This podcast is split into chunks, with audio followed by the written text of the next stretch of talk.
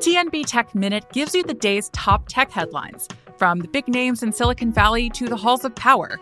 If it's making news in tech, we've got it. Check out T N B Tech Minute in the Tech News Briefing feed from The Wall Street Journal.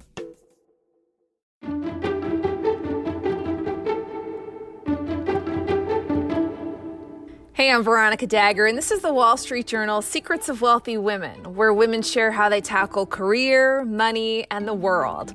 Today, we're speaking with Native American scholar, advocate, and attorney, Sarah Deer. Sarah is a citizen of the Muscogee Creek Nation in Oklahoma and a professor of gender studies at the University of Kansas. As a legal specialist, she's dedicated her life to helping Native survivors of sexual assault and domestic violence. In two thousand fourteen, she won a MacArthur Genius Grant for her work, and she's the author of the book, The Beginning and End of Rape: Confronting Sexual Violence in Native America.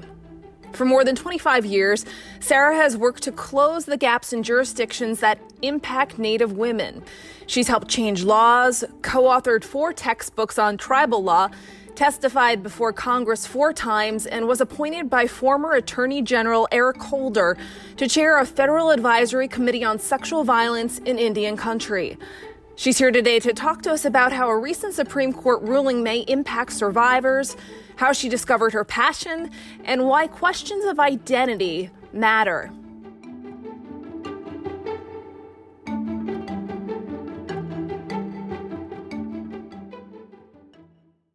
Welcome, Sarah. Thanks for joining us today.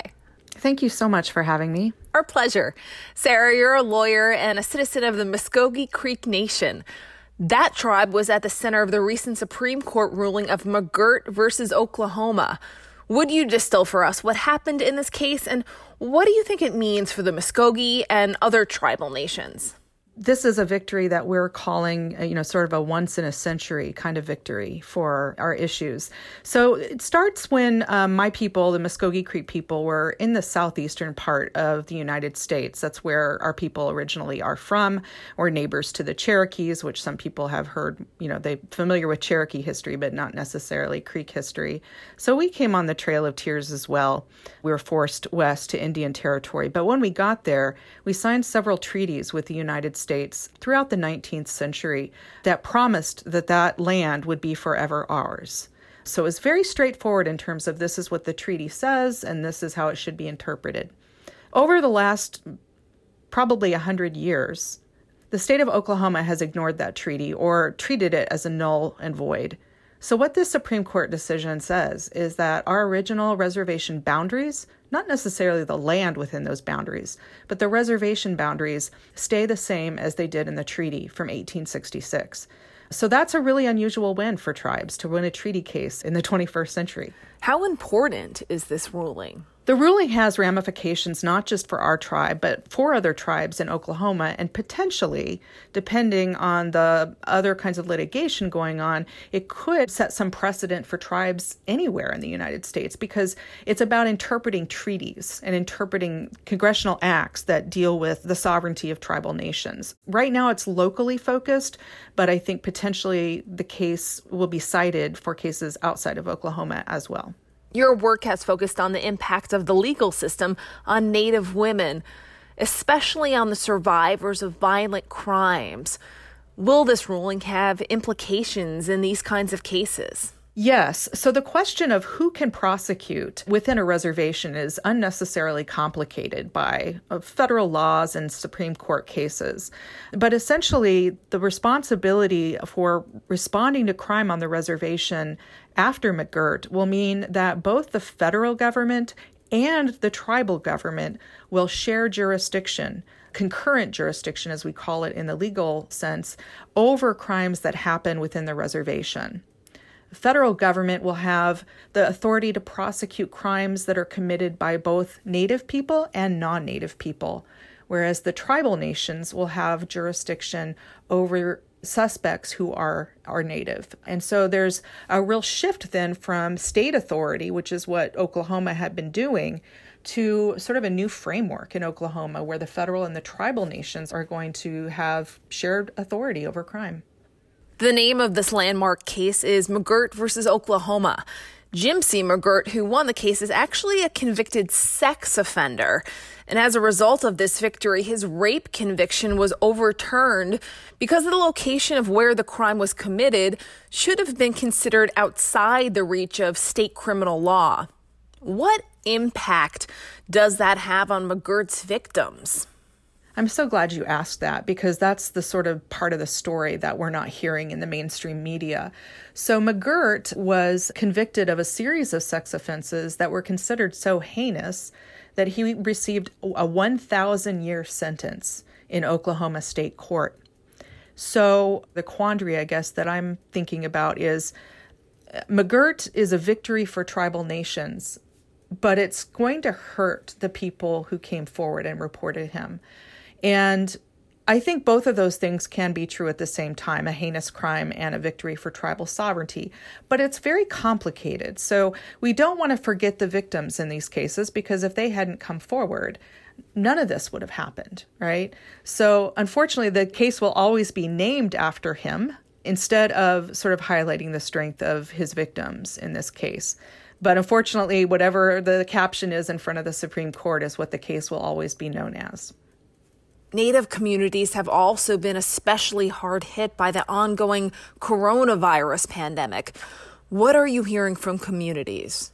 There's a couple of things going on. One is that we are, as many marginalized people in this country, are indeed more at risk. There's higher rates of diabetes and lung disease and heart disease in tribal communities as a result of a lot of different factors. But the pre-existing health conditions within some of our communities have made us much more vulnerable. In addition, we have this sort of history, right, with pandemics and with smallpox that wiped out, in some cases, seventy to eighty percent of some tribal communities. And granted, that was, you know, one hundred or more years ago. But the reality of that history of diseases wiping out huge numbers of Native people is not lost on our contemporary Temporary uh, leaders who are very anxious to prevent that kind of thing from happening again. What does this mean for some Native women who are survivors or in quarantine with their abusers? Well, I think this applies really across the board, but access to shelter programs, to health care, and the like are obviously stretched thin right now. But also folks that, you know, can't leave the home because of the virus, whether they're self-isolating or quarantined. If they're living with their abuser, this is providing a more dangerous environment for our survivors who need a safe space and can't get there due to the virus. I'd like to go back a bit. Your dad is Native. What influence did his heritage have on you, and did it help shape your identity as a feminist? That's so interesting. That I've, I actually don't think I've ever thought about the intersection of sort of my identity as a woman and a feminist with my identity as a Native person. My father is also a lawyer, and he was a judge, one of the first Native state court judges in the nation when I was a child. So I grew up, you know, knowing a lot about, um, maybe more than my peers, about the legal system because of his position. As a Native person, you know, when you, when you don't live on Native land, when you grow up in an urban environment, which is Uh, the case for the majority of Native people in this country, do not uh, live on reservations, you tend to see more of a pan-Indian experience. So it's not necessarily tribal specific in the urban areas. There's a lot of sort of intertribal work, people who come from all different kinds of cultures that come together to celebrate and to uh, work together, which is a little different than living and working on a reservation. In terms of my identity as a woman and a feminist, I remember early on when I started learning about gender discrimination, um, coming to both of my parents and saying, what is discrimination all about? And what does that mean for me? And I think the guidance I got from both of my parents was the old kind of cliche, girls can do anything. You know, which was in the nineteen seventies. It was kind of a, a novel idea, but it hit home. And so I guess from there, I just kept that somewhere in the back of my mind that, you know, girls can do anything, women can do anything, and to not let people's opinions about gender color what you can accomplish. You volunteered at a rape crisis hotline when you were twenty. How did that experience impact you? I think probably despite the fact that I have a bachelor's degree and a law degree, I think in many ways I learned more from my work as a rape crisis advocate than I ever did in a classroom. I think part of that is because you're working directly with people who have experienced something that is so painful it's almost unspeakable. And the way in which people move through that moment, whether they were assaulted yesterday or twenty years ago, is very individual to each person. There's not a typical response to sexual assault. It sort of runs the gamut from stoicism and lack of emotion to, you know, really very almost suicidal feelings and everything in between. So I think from that experience and being honored to serve in that role as an advocate, I think I learned more about sort of the human condition and the ability of people to survive trauma than you can ever really learn in a classroom setting. What made you want to go into law? Well, I think I resisted it for quite a while because, you know, that was kind of what my father always wanted me to do. And I wasn't necessarily wanting to follow other people's paths for me. But I think when I started doing volunteer work as a rape crisis advocate, I think I quickly saw the ways in which the legal system did not provide justice for survivors of sexual assault or any crime. And I sat through many jury trials, many jury rape trials, and I thought, you know, I could do that. I could learn to be a prosecutor, and maybe I could do it, you know, with victims more centered in the process. And so when I initially went to law school, I was focusing my work on criminal law. But it's interesting that I, I never really practiced criminal law. I started out law school saying, you know, I'll be a prosecutor. And then by the end, I had changed my mind. But that was my impetus, was really concerned about social justice for survivors. We're going to take a quick break, but when we come back, Sarah talks about her success and the importance of identity.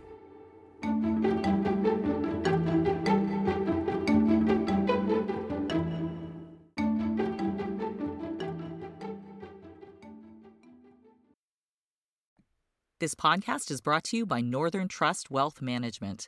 There's more to being a successful entrepreneur than just good business practices. What is it about an entrepreneur's childhood that helped fuel their entrepreneurial spirit? What are entrepreneurs doing to cultivate this spirit in their own children and build a legacy beyond their business? Tune in each month to the Road to Why podcast by the Northern Trust Institute, where host Eric Shapea dives deeper with leading entrepreneurs on these topics and more. Find the Road to Why where you listen to your favorite podcasts.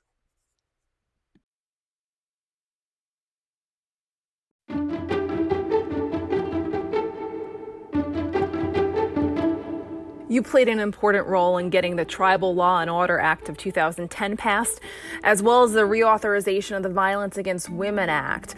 Just briefly, would you explain these two acts for our listeners and how they're connected? Sure. Well, I'll just focus on the tribal portion of the laws. Tribal Law and Order Act is applicable to all tribal nations. So one of the very odd restrictions on tribal courts is that we are only allowed to sentence people who commit crimes like sexual violence to a maximum of one year. And that's because Congress passed a law in nineteen sixty-eight basically saying that tribes would have limited authority to incarcerate, and that was going to be one year. Well, if you imagine a murder case or a child sex abuse case or a rape case, getting one year in any other context would just be laughable. So we worked very hard to change a lot of things for tribal courts. And this will seem minimal, but it was a victory at the time that we were able to get Congress to allow up to three years per offense. And believe me, that was a fight. Now tribal nations in some places, if they choose to opt in, can sentence an offender to up to three years. Now with the Violence Against Women Act, we had an even more difficult thing to overcome. Tribal nations, as of nineteen seventy-eight, I think it's so interesting that these are twentieth century laws, and people usually think of the harm done to tribal nations as being something sort of relegated to the nineteenth century or before.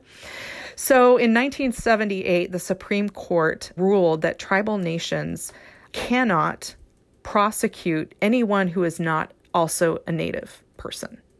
So that means that if you're on a reservation and a non-native commits an act of violence or any crime for that matter, the tribal nation is not allowed to do anything, prosecute the crime. They have to depend on the local government or the federal government to prosecute those crimes in our absence, in a sense. And so with the Violence Against Women Act that was reauthorized in twenty thirteen, we finally were able to chip away at that prohibition, just slightly. And so today, tribal nations have the option of prosecuting non-natives, but only for crimes involving domestic violence or protection orders.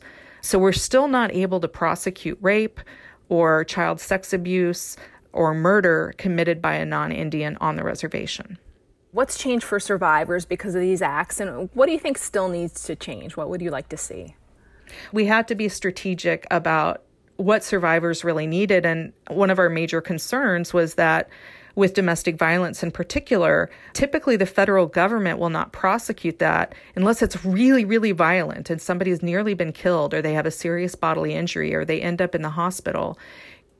If you have a couple where the perpetrator is non-native and the victim is native, then we were able to convince Congress that that should be prosecuted in tribal court.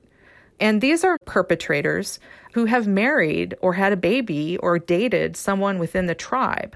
So in a way, they're already on notice that they could be held accountable by the tribal government, whereas other non-natives who aren't in this relationship might not expect that their behavior could be controlled by the tribal government. Now, I disagree with that characterization, but that is indeed, you know, sort of how Congress thought about the issue. So we're going back with the next iteration of the Violence Against Women Act. We're going back and asking for more jurisdiction to be returned to us, criminal jurisdiction over non-Indians that commit other types of crime uh, other than domestic violence, because the victims are the ones that fall through the cracks. They're the first people to be hurt by these kind of crazy laws, very contradictory and confusing jurisdictional questions. And victims are the, usually the first people to lose when there's a crisis of questioning, like, who has authority here? You don't see this in any other kind of situation in the United States, except for Indian reservations. I want to talk more about your career and some big milestones. You've been very successful as a scholar, and you won the prestigious MacArthur Fellowship, which awards fellows about six hundred fifty thousand dollars with basically no strings attached. How did winning the MacArthur change your professional and financial life? It was a shock, I guess, is the first thing I'll say. I had no idea that I was, you know, in the running for this. So the phone call came sort of out of left field. I think I cried on the phone when they told me. You know, it raised my profile quite a bit. Once you get in that list of MacArthur Fellows, like, you know, the media is more likely to contact you. People want you to write things for their journals. So it initially, I mean, poor me, right? It was very stressful. I had a lot of people who wanted, you know, my time to talk to them about my work. And that has never uh, really subsided. I mean, here I am, right, with another interview, and, and it's it's been over six years. So that was raising my profile, and the validation that came with that, that the work that I was doing was really worthy of national attention, um, was a huge confidence booster for me. In terms of the cash, yeah, uh, I was able to pay off my student loans before... Mm. I turned fifty, which was kind of the plan. Awesome. um, you pay them off by the time I was fifty. I was able to sort of travel to places that I wanted to learn more about. I was able to, uh, I actually, I hope, I don't know if the MacArthur people are listening, but I redecorated my office. um, I, I did. I needed, a, I needed, I thought one of the first things that I really want, that I really need is a, a workspace. Um you know, with, and so I had a, sort of a built-in desk and cabinets and shelves made. And it was a much uh, more comforting, sort of relaxing environment for me to work from home. Uh, and I think that was money well spent. You know, you, you, you need spaces where you can feel like you can do good work. Um, that was one thing that I splurged on. You're both a citizen of the Muscogee Creek Nation and the United States. How do you think that's informed your work and given you a unique perspective? I think from one standpoint, as a lawyer, you know, you learn the system and you learn to appreciate the system. And even if it has flaws, right, that the, the foundation of the system is is one we can celebrate. The Constitution, we cherish the Bill of Rights in this country, right? And so I think that part of my identity is in conflict sometimes with my identity as a tribal citizen. Because as a tribal citizen, you look at the Declaration of Independence, right? And we're called savages right there in the Declaration of Independence. The founding of this country required the disappearance of Native people. So on the one hand, I'm engaged with the American legal system because that's what I know and that's what I've learned and studied and that's how I operate. But it's always in tension, right, with this idea that tribal nations are a relic of the past and don't have relevance, and that Native people have sort of disappeared or assimilated or melted into the American pot. And I think that's constantly sort of a tension that I see. How much do I engage in the United States legal system that never seems to support tribal nations until, of course, a couple of weeks ago? We talked about the legal ramifications of the Tribal Law and Order Act and the new Supreme Court decision. Let's talk about it a bit more broadly. What impact do these decisions about tribal sovereignty have on Native communities and people like yourself when it comes to your identity? Hmm. Got to think about that one. I th- I think, you know, as as um, unlike, I think, you know, a racial minority, um, tribal citizens tend to think of themselves as members of a government with many different races. So tribal nations include people who are Black, white, Asian, Latinx, not necessarily a racial category. I think that's misunderstood by a lot of folks. But we're governments, and governments over time have, you know, included people of different races.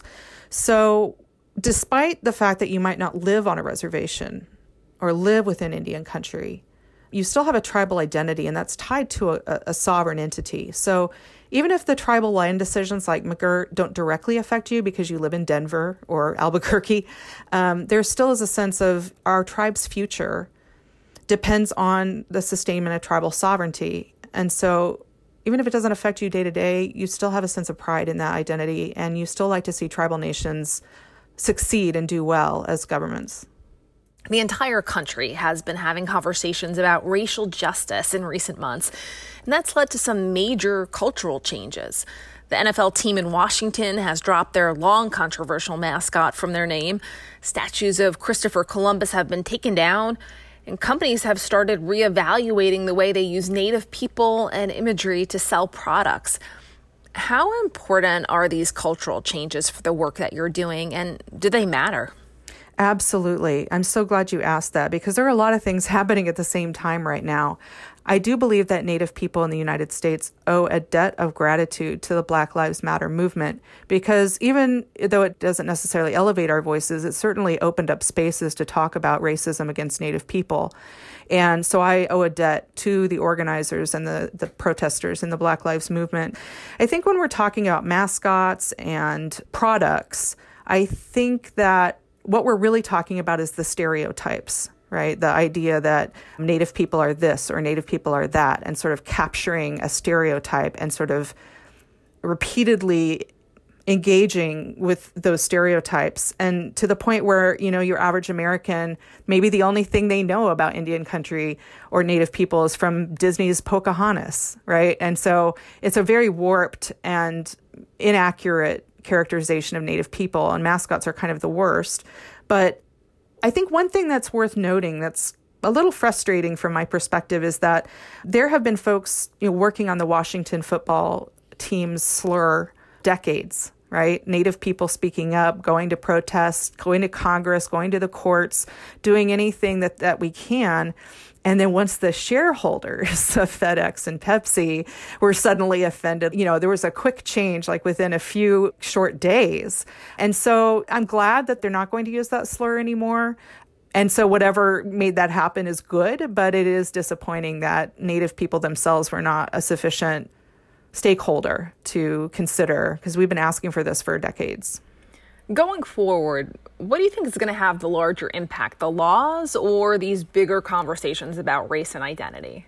Oh, I, it's hard for me to separate the two. It really is, because one sort of feeds into the other. I mean, if you have stereotypes of Native women as being sort of promiscuous, or, you know, the Halloween costumes in particular, right? The the Pocahontas, or, you know, different sexy costumes for Indian princesses, right?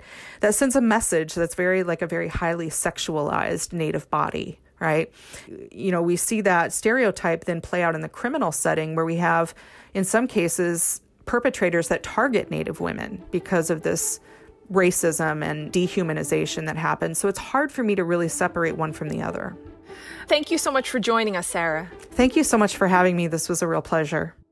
If you'd like to hear more stories of inspiring women, you can find us on Apple, Spotify, Google Podcasts, or your favorite audio provider. If you like us, subscribe, share us on social media, and give us a review. Our producer is Trinae Nori. Our executive producer is Kateri Okum. Additional help from personal finance editor Beré Lamb. I'm Veronica Dagger. Thanks for listening.